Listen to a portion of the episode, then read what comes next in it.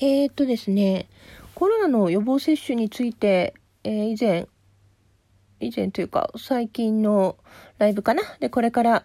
注射打ちに来ますとか、お迎え行ってきますって話してたんですけれども、えー、義理の父母ともに2回目の接種を無事終えましたが、ちょっとね、お父さんが調子悪いなって言って休んでたりとか、お母さんも打った後痛いなって言ってたんですけど、まあ、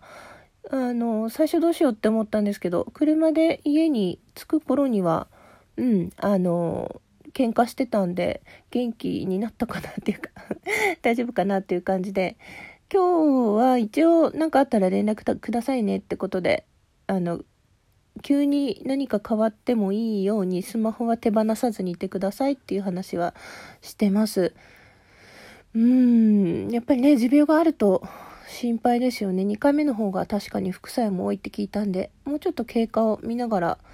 またライブなどで、えー、聞いてもらえたらなと思います。今のところはね、大丈夫そうです。うーんと、あと、お留守番の時猫ちゃんどうしてたんですかっていう風にお便りもいただいてるんですけど、うんとね、1泊2日なんでちょっと多めに食事を置いて、エアコンつけっぱなしで行きました。で、うちね、あの、3世帯住宅なんですよ。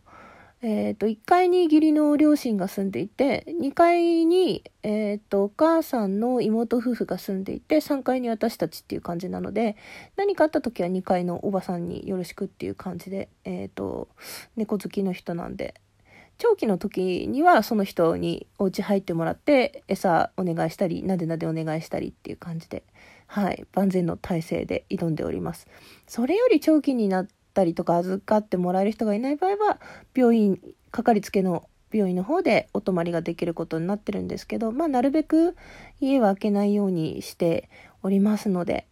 ちょっとね帰ったらねすねてね撫でようかなと思ってふいって避けられたりしたんですけどまあさっき声かけたらニャーニャー言って話してたんで許してくれたものと思います。ちょっとねあの臨時便が最近多かったりして あの乗れないっていう人もいるかもしれないんですけど一応あのなんか話すことがしっかり決まっている時はあの Twitter の方で通知も入れますしラジオトークの方で通知を変えておくとえっ、ー、と配信したタイミングでライブが始まりましたっていう風に通知が来ると思うのでちょっとえー、そちらの方でも工夫してもらえたらなと思いますが最近あのアップデートの機能によってつぶやきっていうのが増えたのでそこにあの今日はこれこことここでできそうだなって分かってる時は、うん、最初にお知らせしますし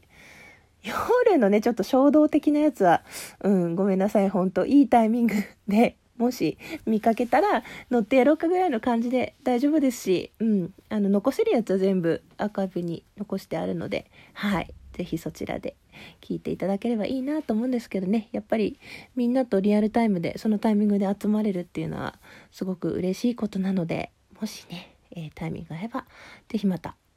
はい、乗っていただけると嬉しいです。